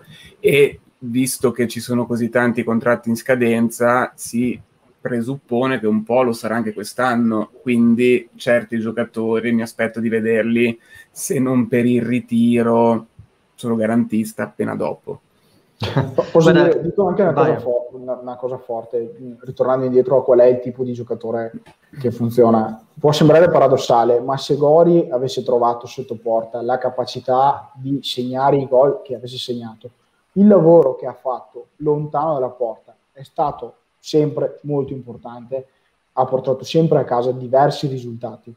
Il problema di Gori è stato che poi davanti alla porta la palla non entra ed esce. Eh, ho in mente 4-5 occasioni in cui se la palla fosse entrata, di questo ragazzo stiamo parlando di un profilo di 21 anni che ha fatto 25 presenze in Serie B, 9 gol e 3 assist, mentre ne ha fatti 3, di cui uno gliel'ha tirata sulla pancia Barloco ed è entrata col Chievo. Eh, per, cui, eh, sì, per cui capisci, no, però se io devo vedere il lavoro che lui fa lontano dalla porta, mi vengono in mente la partita di Brescia, eh, mi vengono in mente altre partite che, che, gli ho visto fare, ha fatto cose buone. Per me quello è il tipo di gioco che vuole, che vuole di Carlo. Se riesce a trovare un attaccante che coniuga quella capacità di fare reparto, di far salire la squadra e di trovare i tagli alle spalle delle due ali eh, e al contempo, quando ha la palla tra i piedi e arriva da dietro ricorrendo l'azione di segnare, eh, allora si può costruire qualcosa di importante. Io mando un po' di nomi che sono arrivati, ve li butto lì, poi rispondete tutti quanti, possibilmente senza accavallarsi troppo, come diceva il buon Biscardi, pace all'anima sua, che insomma parlate due o tre per volta. Esatto, allora, due, tre Chirico, che non è un centravanti, però è un nome che ci segnala per Paolo. Vai, che ne pensate? Vai, partiamo da Marco Rapito. Ad Ale piace mi molto. Meraviglio Marco... che, mi meraviglio che il nome lo faccia Pierpaolo, che è un grande estimatore di Stefano Giacomelli e ha nominato un giocatore che è identico a Giacomelli. È una coppia speculare di Stefano Giacomelli. Io dico, se abbiamo già l'originale, non vale la pena di andare tu a lo vuoi tenere copia. l'originale? Eh, tu lo vuoi tenere ancora un po' l'originale? Sei un? Giacomelliano. Io, se, se proprio devo... Ma sai che sono in difficoltà? Se dovessi decidere io, essere io il direttore sportivo, lascio volentieri l'incombenza sulla questione Giacomelli e Magalini perché sono veramente in difficoltà. Perché? me ne lavo le mani totalmente. Perché? Perché sei in difficoltà? Qui noi Perché- siamo molto perché io lo- divisi. Io lo terrei Cioè- dal, punto, eh, dal punto di vista, eh, diciamo, no, eh, della- dell'affetto per il giocatore, di quanto il giocatore ha dato per questa maglia, di quanto questo giocatore ah, si è impegnato in tutti questi anni ed è stato qui anche in anni difficili. Per me, io lo terrei a finire la carriera qui. Se però devo guardare l'utilità pratica eh, che un giocatore deve avere sulla rosa della prossima stagione e dei prossimi anni, eh, lì invece qualche dubbio mi sorge, ma penso sia lecito perché il giocatore comincia ad avere una certa età, è un giocatore che si adatta solamente a certi tipi di modo di giocare quindi eh, ti condiziona, condiziona anche le scelte dell'allenatore. Eh, il fatto che tu hai detto che ha una certa età e siamo coetanei io e Giacomelli, guarda, mi hai tirato una pugnalata che è veramente importantissima. Luca Vido, Eh, magari. Però, però, è, una seconda, nome, però è una, è una seconda punta, cioè è, è o una punta. prima Un punta Meggiorini. tipica o una seconda Sì, ne abbiamo, siamo già coperti probabilmente. Meggiorini, vantaggio Lorenzo Fame. È, bass- è bassanese, quindi anche lì nel discorso ambientale che secondo me è molto importante. Un altro bel sì. nome l'ha fatto sempre Pierpaolo Marchioro che ha indicato Aie del Brescia, che Eccolo, secondo me è eccolo. uno dei è uno delle grandi punte. Eh, pe- però costa, emerse Ma eh. non è più raggiungibile. Questo costa svariati milioni secondo me adesso. Sì, eh. sì, sì, sì, eh. piace in Inghilterra, quindi Ciao. difficilmente resta a Brescia. Tanto farei un, un attimo un inciso che è il nostro Vasco che, eh, come sappiamo, per chi non lo sa, cura le nostre grafiche in maniera nostro- egregia. no, dillo bene, il nostro artwork. È il nostro Eh. artwork, Così esatto. lo dicono in maniera un po' Ogni tanto più mi così. manca il tecnicismo. Eh. No, eh, vorrei dire a Vasco, aprire questa polemica a distanza, che non è vero che Marco Rabito la pensa come te, perché Marco Rabito è stato molto più clemente nei confronti di Jack, perché noi sappiamo che cosa pensa Andrea veramente, quindi non paragonarti a Marco che comunque... Mi avvicino rispetto- più io, mi avvicino più io ai pensieri vero. di, di Vasco. Sì. E poi c'è chi dice, Luca ci dice chi meglio di Donnarumma. Ma va al Come- PSG adesso, non ce lo possiamo permettere. Importa, gli hanno È cambiato quello, ruolo. che ci, è quello che ci frega. È vero, purtroppo, purtroppo sì. Ah, a proposito di portieri, Marco eh, Rabito, visto che qui pure siamo, noi siamo divisi più o meno su tutto, no? perché ci piace bisticciare, lo sai, il tuo parere sui portieri del Vicenza nel 2021, perché Aleiepo vorrebbe Eh, spedire Marco Grandi, vorrebbe spedire Marco Grandi e Ma- Matteo Grandi in Siberia ai lavori forzati. Eh, diciamo, a noi abbiamo un'opinione un po' più... Abbiamo, abbiamo, eh, abbiamo anche fatto un lavoro questa settimana su- sui portieri, Esatto, esatto, che poi Vediamo magari... se lo recuperiamo. Io Vai, Ment- Vai Marco Rabito, mentre recuperiamo. su quello che può essere il, il destino di Pizziaco, perché è chiaro che devono fare un ragionamento su, su questo ragazzo, perché se tu lo riporti a casa, lo riporti a casa per fargli fare il primo portiere, altrimenti lo devi dar via ancora, perché è inutile che porti qua un ragazzo di 20 anni a fargli fare il secondo. Quindi se lo porti qua lo fai partire come primo portiere. Se lo fai partire come primo portiere, Matteo Grandi accetta di fare il secondo di Pizzignaco dopo che l'ha visto crescere come terzo portiere due anni fa, tre anni fa, non lo so, ho, ho- ho- ho dei dubbi. Eh, sicuramente ha un'età ancora non così avanzata, grandi, per giocarsi qualche, qualche stagione da primo portiere. Quindi non lo so. E sul mercato c'è qualcosa a livello di portieri, però anche lì dipende quanti, quanti soldini vuoi spendere. Marco Lane, c'è mm, rumors. Mi- Ah sì, vai, scusami, scusami, vai, no, non Micai. Micai chiedo, chiedo a Marco Micai cosa ne pensa, soprattutto perché il Vicenza l'aveva cercato a L'aveva- gennaio. Sì, l'aveva cercato a Eh. gennaio, però non mi risulta più adesso cercato. No- non ho nomi, ma so solo non che Mimo vorrebbe... quest'anno, tra l'altro, quindi la sua quotazione è scesa. Sì, sì, Eh, nomi al momento non ne ho, però l'unica cosa so è che Mimmo vorrebbe un primo portiere di un certo livello, quindi secondo me Pizzignacco viene, ma dopo viene rigirato in C, magari alta C. Però Pizzignacco si farà il ritiro. Si farà il, il ritiro, ritiro, se lo fa di sicuro, però secondo me arriva un portiere over di, importante. importante. Esatto. Poi Filippo chiede a livello di terzini destri è stato fatto qualche nome? Beh, intanto non quello di Bruscagin, e questa è già una piccola garanzia per diciamo, le nostre eh, tranquillità. Ormai lo per ex. Perché esatto, beh, diciamo, il rinnovo di Bruscagin è dato una percentuale al momento irrisoria eh, e quindi no. Sul momento sul terzino destro vige, adesso poi lo direte voi pure quello che pensate, ma c'è il grande punto interrogativo di Ierardi Magalini ha dichiarato che le condizioni fisiche di Ghirardi non sono ancora ottimali, ossia non ha ancora superato il problema alla schiena, è uscito non, recentemente e quindi lui verrà testato in ritiro e poi verosimilmente si valuta anche di darlo in prestito, no Marcolane? Giusto? Sì, sì, dipenderà tutto come sta perché se il problema è abbastanza importante non viene dato in prestito logicamente, eh, resterà qui eh, si parlava forse anche di operazione, quindi cioè, l'ernia per un difensore di 1,90 m non è un problema da poco, cioè, non è un problema che lo risolvi in due mesi con terapie diciamo normali, ecco, diciamo così. Quindi è un bel punto di domanda. Eh, l'unica cosa è che essendo ancora under eh, c'è ancora la possibilità di tenerlo in rosa, almeno da capire meglio come e come muoversi. Sicuramente almeno un altro terzino deve arrivare sì. il so... dubbio è se Cappelletti verrà spostato definitivamente a destra e quindi eh, far arrivare un altro under, quindi un altro terzino destro under, per puntare su due over, o meglio, due centrali di difesa, uno over e un altro under di prospettiva. Cioè tutto dipenderà se Cappelletti pensano di spostarlo o no a destra. E tra l'altro, e... Canestrelli dell'Albino Leffe non è un terzino, ma un centrale. È un centrale. Potrebbe stati. essere centrale under, ma di prospettiva da aggiungere alla rosa, non da puntarci, logicamente. Eh, dipende dai movimenti su Capelletti. Invece sì. a sinistra lo riusciamo a tenere Beruatto? Ce lo eh, ridanno? Allora, ri- rispetto magari rispetto a um, qualche settimana fa, qualche percentuale in più che, che possa rimanere, eh, diciamo non sono altissime, come diciamo sempre, Beruatto con Barlocco, quindi se resta Beruatto resta anche Barlocco. Diciamo, oggi come oggi direi un 60% che potrebbe restare. Eh, già un mesetto fa erano molto più basse le, le, le quotazioni. Speriamo. Marco Rabito, ti piacerebbe tenere ah, Beruatto un altro po'?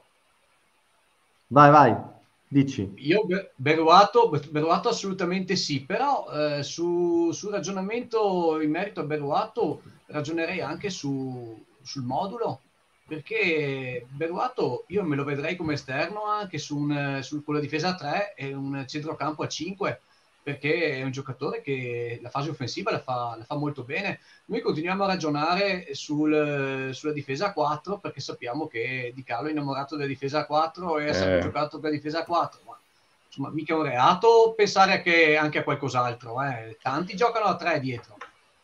Sì, ma forse non è il suo pensiero.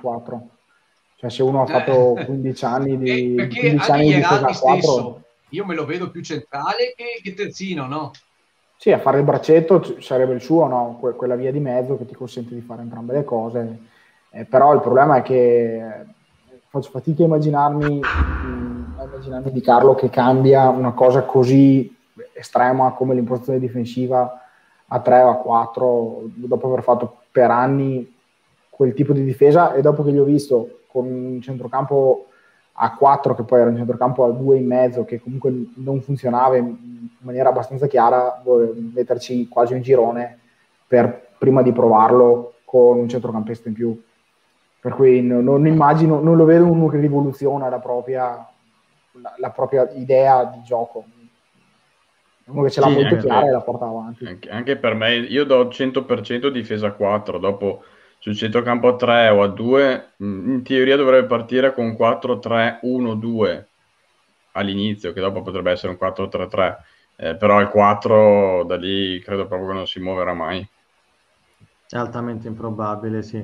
Eh, Marco, stavi per dire qualche altra cosa prima di Beruatto o, mi ero, o me lo sono immaginato io nel mio paese dei balocchi? No, no, eh, no, no, su Beruatto penso che abbiamo un po' tutti l'opinione che Basta. sia stato un giocatore prezioso per questa stagione, un giocatore che ha grandissimi margini di miglioramento, in questo caso sì, dovrà farli soprattutto sulla fase difensiva, ma è un giocatore che anche nella vena realizzativa una delle doti importanti quest'anno. Ricordiamoci che di gol ne ha fatto qualcuno, ma poteva farne anche altri. Eh, in alcune occasioni eh, dei suoi tiri da fuori sono stati eh, sono usciti o parati perché o è stato bravo il portiere o per la sfortuna sono usciti di un niente. Sì, infatti su questo versante poteva andare decisamente meglio, visto che purtroppo non ha centrato lo sparente, ha segnato un gol che in realtà non ha segnato ad altri, ecco, mettiamola così, perché alla fine il gol di gol... L'ha provata, l'ha provata fo- diverse volte la botta da fuori, eh. è proprio una cosa sì. pensata e non, non, mai casuale. Il, sui, il sui cross... E ha sempre fatto effettivamente abbastanza bene il tiro da fuori, ha preso una traversa a Pordenone, se non mi ricordo male, eh, non, non, ha mai riuscito a segnare quest'anno, però ci sembra andato veramente molto vicino. Per cui, sì, decisamente sì. Così. Mi piaceva molto questo giochino del mercato che stavamo facendo con nomi che arrivavano un po' così eh, randomicamente, anche tutto sommato senza, senza, voci dietro, perché alla fine siamo tifosi e ci piace anche un po' sognare su quello che può essere un, uh, diciamo, un fantamercato del, del, Vicenza.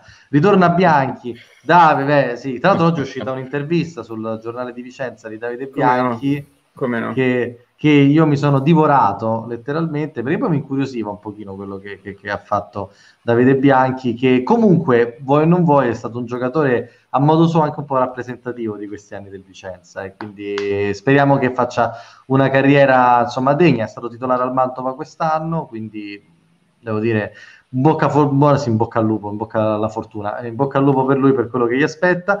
Invece c'era un altro commento, c'è qualcuno che mi prende per il culo perché faccio i commenti su Bruscagin, ma ragazzi non, non sono io purtroppo il problema in questo rapporto.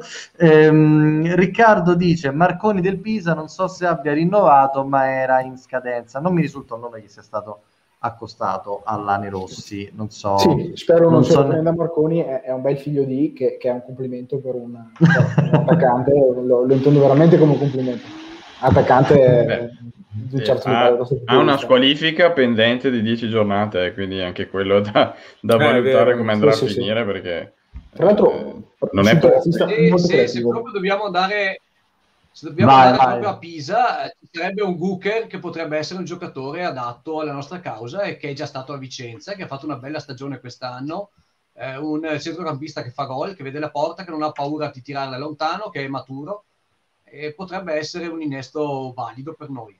Sì, tra l'altro noi lo prendemmo proprio con quelle aspettative ai tempi, poi incappammo insomma in quella, in quella annata disastrosa. Tra l'altro Cooker pur non facendo sei mesi in che, che è stato sei mesi da noi, non è stato tanto, eh, pur non facendo un grandissimo campionato, bisogna dire che uno dei pochi che è rimasto con un buon ricordo perché nella, nella famigerata partita finale contro lo Spezia andò sotto la curva a prendersi improperi che gli arrivarono copiosi, ma questo gli valse il rispetto di, di gran parte della curva, almeno stante quello che, ho avuto modo di, di, leggere qui purtroppo a 300 km di, di distanza. Comunque la porta la vede contro di noi ancora di più, quest'anno ha fatto due reti anche se insomma, responsabilità di grandi, lì Ale se la ricorda bene. che faccia che hai fatto. sì, decisamente sì, effettivamente sì, insomma un fantamercato un po'. Senti Marco Rabito, ti, ti chiedo un pochino, ehm, tu dal Vicenza dell'anno prossimo, al di là di quello che vorresti aspettarti, perché tutti quanti noi vorremmo fare un campionato spumeggiante in A, battere 5-0 tutte le squadre e poi andare a buttarci nel bacchiglione a festeggiare, io soprattutto per primo, ma ehm, quello che realisticamente credi che accadrà l'anno prossimo, cosa potrebbe essere per il campionato che ci aspetta di Serie B del Vicenza?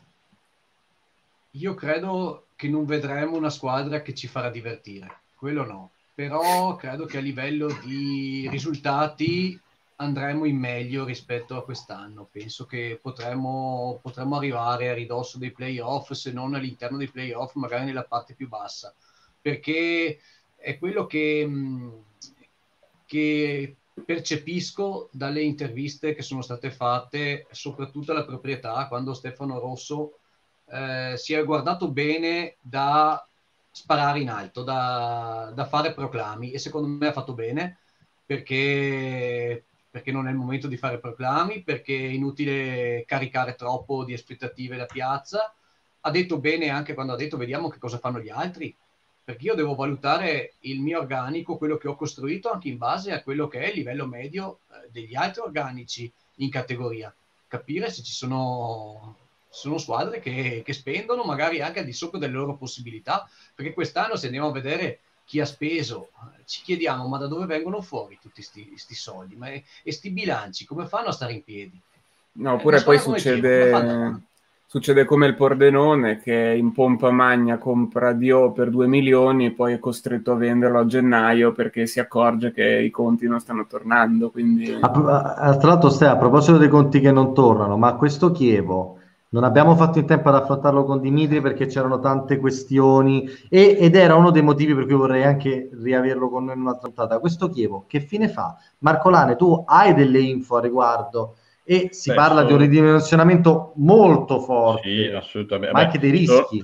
E il Chievo sembra vedere il nostro Lane negli ultimi due o tre anni prima del fallimento. È la stessa identica situazione che ci scrivevamo all'ultimo tentando di vendere qualcuno. Eh, già l'anno scorso non hanno messi benissimo, però avevano ancora stipendi importanti perché Giaccherini e compagni, anche lo stesso Meggiorini, avevano stipendi veramente importanti al Chievo.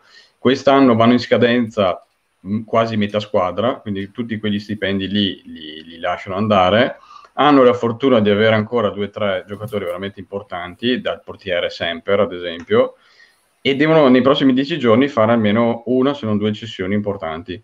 Eh, gli serve almeno 2-3 milioni cash per, per iscriversi e poi eh, faranno la classica squadra giovane, magari con qualcuno d'esperienza, sperando di salvarsi. Siamo d'accordo che è finita la favola Chievo, no? Cioè ci siamo sì. levati questa cosa. Okay, di anno in anno, di anno in anno farà sempre più fatica è chiaro. È Inizia la favola Cittadella favole. definitivamente. esatto, per, il per, il Chievo ho gli stessi sentimenti che ho per il Cittadella, ma in più sono veronesi.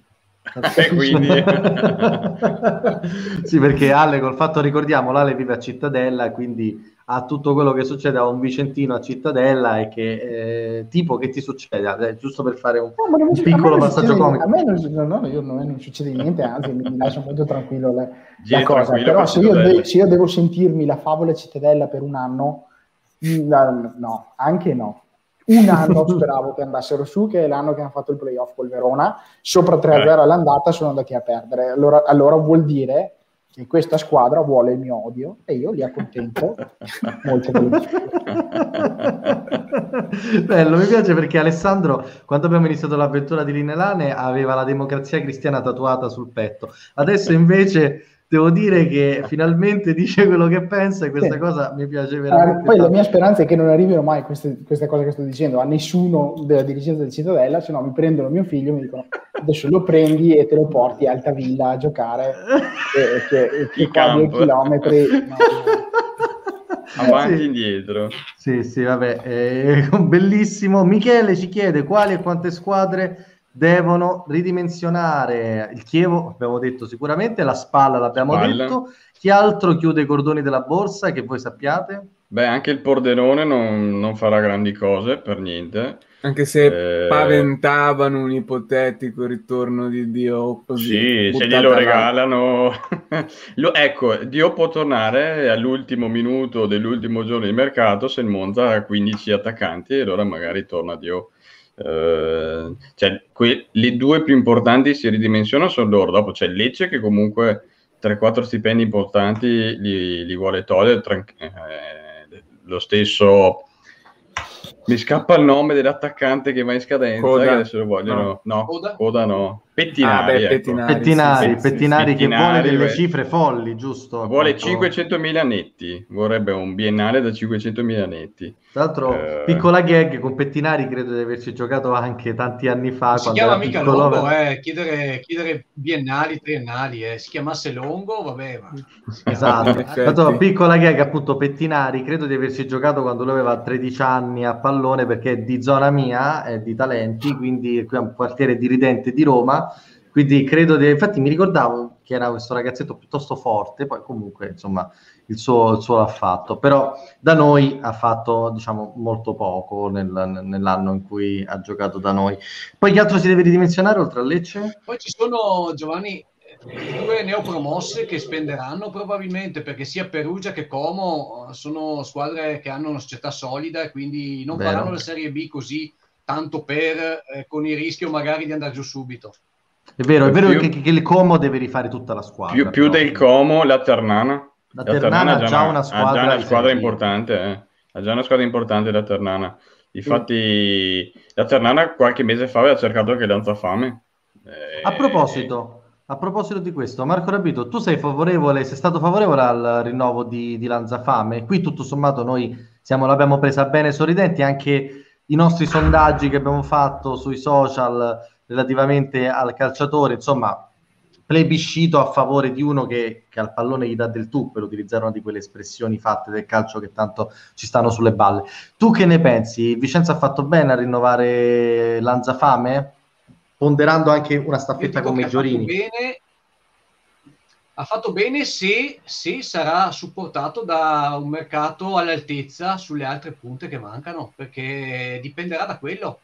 Tu hai fatto, hai fatto bene a tenere Lanzafame se riesci a mettere dentro un, un attaccante di prospettiva che non sia troppo avanti con gli anni, Moncini è uno di questi nomi, se tu riesci a mettere dentro Moncini tu hai fatto bene a tenere Lanzafame. Se non riesci però e ti trovi con eh, l'attacco che poggia sulle spalle di Lanzafame e Meggiorini, beh, lì qualche dubbio, qualche dubbio ce l'ho perché abbiamo visto che Lanzafame quando si infortuna sta fuori 30 giorni, 35 giorni, a, a quell'età lì non recuperi come un giovane, ci metti di più. E hai bisogno, hai bisogno di, di, tempi più lunghi, anche di recupero, come abbiamo visto ne ha avuto bisogno Meggiorini quest'anno, quindi ecco, eh, io lo lascio sospeso il giudizio, il giudizio eh, positivo, però deve essere accompagnato da, da, un arrivo importante là davanti.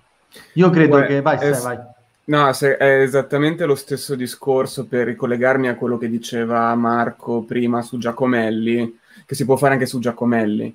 Un conto, secondo me, è sta lì il discorso del rinnovo se si rinnova perché deve essere il giocatore su cui puntare titolarissimo per fare un campionato importante, allora mi tiro indietro anch'io. Se invece è un giocatore che va a completare la rosa, che con la sua esperienza può ritagliarsi un ruolo che non è di primissima fascia, forse neanche diciamo, di seconda, allora mi sta bene. È lo stesso discorso di Lanzafame. Se deve essere la punta insieme a Meggiorini per cui, con, con i quali puntare il playoff, la vedo dura. Se invece, come dicevi tu, arriverà un attaccante che nel momento in cui esce gli entra un lanzafame con le caratteristiche che conosciamo, beh, allora ci può tornare utile.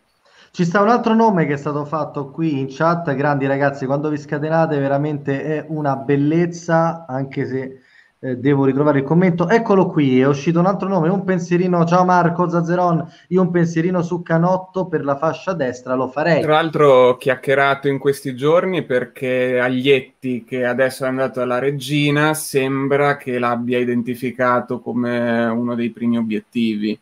Esatto, Però... ed è anche in uscita perché è uno dei quattro esterni del Chievo che avevano, che avevano Giaccherini, eh, Garritano, eh, Cicciretti. Ciretti, ecco, non Ciretti. mi e Canotto, quattro esterni, devo dire, secondo me la miglior batteria di esterni della Serie B. È chiaro che Garitano è inarrivabile proprio per tutta una serie di, di valutazioni economiche, forse perché a quella cifra si può trovare anche di meglio, mh, mm, per quanto chiede il Chievo. Canotto un giocatore che già ricordiamo era stato accostato all'Ane la scorsa estate, durante quando poi è arrivato dal Monte per il ruolo di esterno si parlava di alcuni giocatori, non tutti se lo ricorderanno, ma tra questi c'era anche Canotto della, della Juve Stabia. È un nome che vi piace? Direi di sì. Per me ha delle mm. caratteristiche importanti e non mi, non mi spiego come mai per un certo periodo della stagione sia sceso ultimo nelle gerarchie degli esterni del Chievo, perché ha delle caratteristiche, secondo me, veramente da giocatore, forse anche di altre categorie. Marco Rabito? Dubbio, ah, ok, però, vai, Ale. Scusa, senza, senza dubbio anche, un, anche, ottimo prospetto, un ottimo giocatore, va capito come gestire col resto degli esterni che abbiamo in rosa. eh, perché ovviamente andare a prendere un profilo questo, così questo mette... infatti, Vai, Vai, vai, Marco, Marco. Vai, il Marco. ragionamento, quello di Ale, perché cioè, il ragionamento di Ale è quello che va fatto perché in Vicenza non è che a Vicenza manchino gli esterni. Ne abbiamo, bisogna capire cosa ne vogliamo fare di questi esterni perché vedo adesso anche un messaggio Zan Zan. su Van de Putte. Io sono, io sono tra quelli che, terrei, che terrebbero Van de Putte perché comunque un investimento è un giocatore giovanissimo che ha mostrato di non essere quello di questa stagione e, il rischio è che se, che se ti va via, ti va via e poi ti mangi le manine perché è andato via. Eh, bisogna capire cosa vuoi fare con gli esterni. Vicenza negli esterni in questo momento non ha delle carenze, non ha delle priorità. Le priorità sono in altri settori del campo, fermo restando che Canotto è un buon giocatore. Tra l'altro ci sta Riccardo che ci suggerisce Bernadotto dell'Avellino, un giocatore che in realtà io non conosco molto, quindi su questo ammetto la mia, la mia carenza. Non so se può fare al caso nostro, eh, però comunque mi piace che vengano segnalati i nomi qui in chat. Su Van de Putte il No, tema ma è abbiamo anche, abbiamo anche un pubblico che veramente guarda il calcio a tutte le latitudini, eh, cioè, siamo fortunati. No, non sono mica... Non abbiamo no, un no. pubblico di Juventini, Milanisti, Ma- interisti, dai. Ma se no non seguirebbe Linea Lane se fosse Sì, esatto, seguirebbe linea Inter, seguirebbe linea Inter. No, ma dico anche proprio tecnicamente. insomma. Esatto, andrebbe trasmissioni di, di livello Messaggio basso, su, linea sulla Inter. Zar- Esatto, esatto, perché non abbiamo la bellezza di Aleiepo, quello che abbiamo solo noi ragazzi, cioè mica lo diamo così a un Inter, a un Milan, noi li blindiamo, gli spalmiamo poi l'ingaggio. Eh, sembra che puntino molto su Zarpellon. Allora, Marco Lane potrà confermare, ma eh, sembra che sì per il ruolo di trequartista, perché se si ritorna a giocare col 4-3-1-2, a quel punto Zarpellon avrebbe un ruolo che gli è più vicino a quello che faceva quando noi giocavamo col 4-4-2, giusto? Sì, e dopo è anche under, quindi di partenza e ritiro lo fa, come anche Pizzignacco, è più o meno lo stesso discorso che abbiamo fatto su Pizzignacco. Poi valutando anche il modulo, perché come diceva anche Marco, eh, se giochi a tre davanti hai due esterni e la punta, se giochi invece uno o due cambia completamente, quindi non hai bisogno di esterni ma di trequartisti. E di veri trequartisti rosa non è né Dal Monte né Jack, non mi risulta che siano veri trequartisti, diciamo si possono forse adattare, ma forse l'unico vero trequartista è forse proprio Zappellon, però no- non torna per fare il titolare de- dell'1-2, nel senso eh, per puntare i playoff, logicamente. Vedremo proprio come vorrà giocare Mimmo. Ste, me- direi che siamo quasi. Vai Ale. A me piace molto, piace molto Zapron, avuto un grossine aspettative su di lui e mi è sempre sembrato che le due cose che gli sono mancate erano un po' di struttura fisica, proprio come pesantezza di giocatore, e un po' di voglia di metterci le gamba, di, di, di Un po' di mettersela un po' di più. personalità, diciamo, anche. Dai, nel senso... Voglia di la faticare? giocata- Voglia la- di la- faticare? La, giocata Di la trovava, cazzimma. era proprio, sai, le, le prendi le pedate, non è simpatico prenderle e, e quindi non mi sembra il tipo che- a cui piace prenderle. Non piace a nessuno, ma neanche quello che ha voglia di prenderle. Le schiva.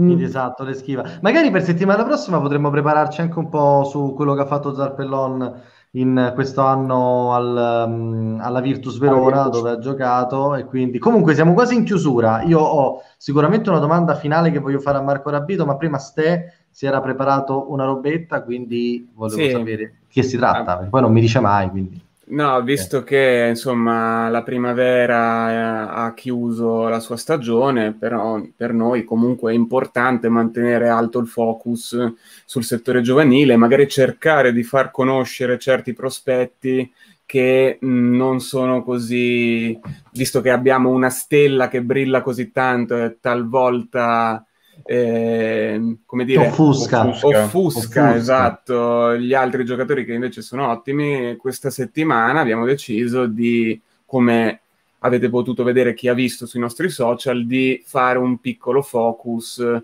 su Stefano Cester, che è un giocatore di un altissimo livello a centrocampo e di proprietà dell'Inter. Sappiamo che, perché ce l'aveva raccontato Simeoni, eh, che mh, il ragazzo quando era all'Inter ha detto o vado a Vicenza oppure rimango O all'Inter. morte. Esatto, morte, sì. praticamente così. Di conseguenza una forte volontà di venire a Vicenza che non fa mai male e poi comunque parliamo di un ragazzo che non da quest'anno, da vari anni è attenzionato da, da tutta Italia. Non so se Ale ha qualche eh, statistica da darci, mentre noi mandiamo un po' di immagini. Esatto, le commentiamo perché comunque con questo occhio che abbiamo sulla serie, sulla, sul campionato primavera ci ha permesso anche di vedere un po' di giocatori interessanti di questo giocatore che ha debuttato allora, nell'ultima di campionato, ricordiamolo comunque. Guarda qui come fa a girare palla. Sì, ragazzo capisce... gioca, gioca c- centrocampista centrale fondamentalmente al massimo mezzo alla sinistra. E se, se, si va a vedere quella che è la percentuale di tocchi eh, che lui fa, mh, sono veramente sparsi su tutto il campo, quindi un giocatore molto mobile.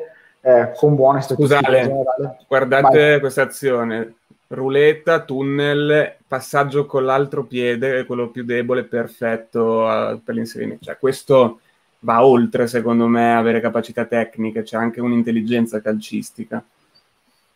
Scusate, sì, anche una, anche una, no, no, assolutamente sì, anche una, anche una, certa, anche una certa personalità. Eh, lui quest'anno ha fatto 18, part- eh, 18 partite con, con la primavera, 6 gol e 3 assist giocatore che comunque si spende molto in quella che è, quella che è la parte offensiva anche del, de, de, diciamo così, della costruzione del gioco. Una media di 55 passaggi a partita con una percentuale di riuscita superiore all'80%, che per il tipo di giocatore che è e per anche quanto a volte si prende il rischio di quello che fa è importante. La cosa che mi è piaciuta di più una media sempre sui 90 minuti di quasi 6 dribbling, di cui più del 60% riusciti a partita.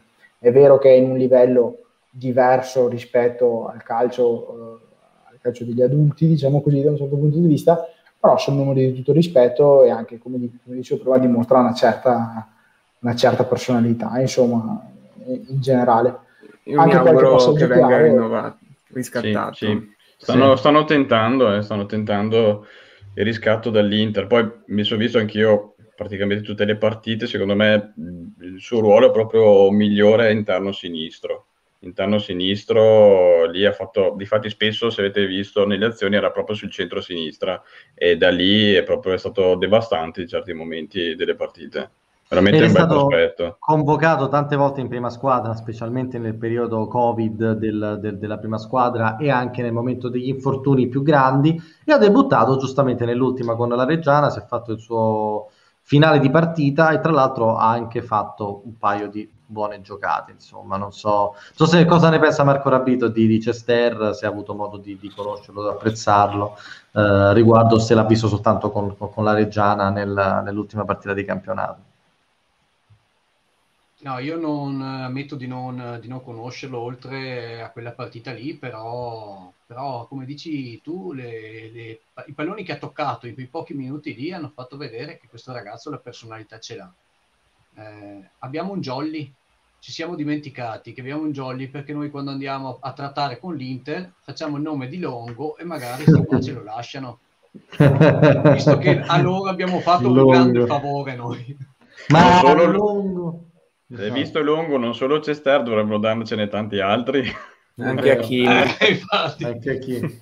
Anche a Kimi. Ragazzi, siamo in chiusura. Io voglio fare un'ultima domanda a Marco Rabito, ossia che cosa ci dobbiamo attendere dalla prossima stagione di diretta biancorossa, perché sicuramente starete già facendo le vostre idee, quindi volevo un po' chiederti qualche anticipazione così da Bleu, che cosa ci puoi dare a noi, a chi ci ascolta o quant'altro, insomma, se se ci, sta, se ci sta qualcosa che bolle in pentola o se invece vuoi tenere un po' top secret tutto quanto. Lascio a te la scelta, però mi faceva piacere parlarne, visto che poi siamo stati anche ospiti, sono stato insomma ospite vostro, quindi mi fa molto piacere poter, potervelo chiedere. Io credo che si stia provando ad aumentare progressivamente sempre di più quello che può essere eh, il livello anche di discussione tecnico-calcistica eh, che, che, la trasmissione propone. Poi è ovvio che è una trasmissione che va in onda la domenica pomeriggio cui, o al sabato pomeriggio o al sabato sera, perché ormai non c'è più una data. e che interessa un pubblico che è vasto e che è variegato, perché è chiaro che il tifoso sfegatato dell'ANE che può permettersi di vedere la partita o in televisione allo stadio, probabilmente guarda la partita o va allo stadio. Quindi è chiaro che devi rivolgerti ad un pubblico differente, un pubblico che è variegato e devi cercare di intercettare questo pubblico. Negli ultimi anni penso che abbiamo fatto eh, un, un, un, cambiamento, eh, un cambiamento che secondo me è positivo perché siamo riusciti a proporre eh, un approccio al calcio eh, più serio, più ragionato, eh, qualche volta anche con eh, il contributo di, di, persone che hanno aggiunto qualità, perché abbiamo dei giornalisti sportivi come Enrico Pigato e come Alberto Belloni che sicuramente quando parlano di calcio lo fanno da professionisti, non certo come il sottoscritto che, che, fa il meteorologo di lavoro e che è un appassionato di calcio e nulla di più. Ecco, io penso che la prossima stagione continuerà su questo, su questo corso che io lo definisco un corso differente rispetto a quello del passato in cui si era abituati a una trasmissione che magari aveva più un lato varietà rispetto al lato calcio io credo che il lato calcio sarà determinante e sarà proposto sempre con eh, maggiore impegno e maggiore serietà. È sempre la passione che ci contraddistingue per i colori biancorossi. Io allora ti invito ufficialmente insieme a Enrico Alberto, se vorrai, a fare un'altra incursione qui su Linealane, tanto noi andiamo avanti, se non è avuto abbastanza dopo stasera, ovviamente, liberissimo, anzi comprensibilissima questa cosa. Ehm, io ovviamente, appunto, mi farebbe piacere avervi tutti quanti, ci farebbe piacere, quindi spero si possa fare e, e, e ti ringraziamo per essere stato qui in nostra compagnia questa sera per aver parlato di, di, di Lane Rossi Vicenza, che comunque è un argomento che ci piace un po' a tutti quanti, insomma. Grazie mille a Marco Rabito per essere stato con noi questa sera. Sono io che vi ringrazio perché veramente grazie di questa opportunità e soprattutto vi faccio i complimenti per questo progetto che state portando avanti perché eh, state offrendo ai tifosi biancorossi un prodotto secondo me di altissimo livello.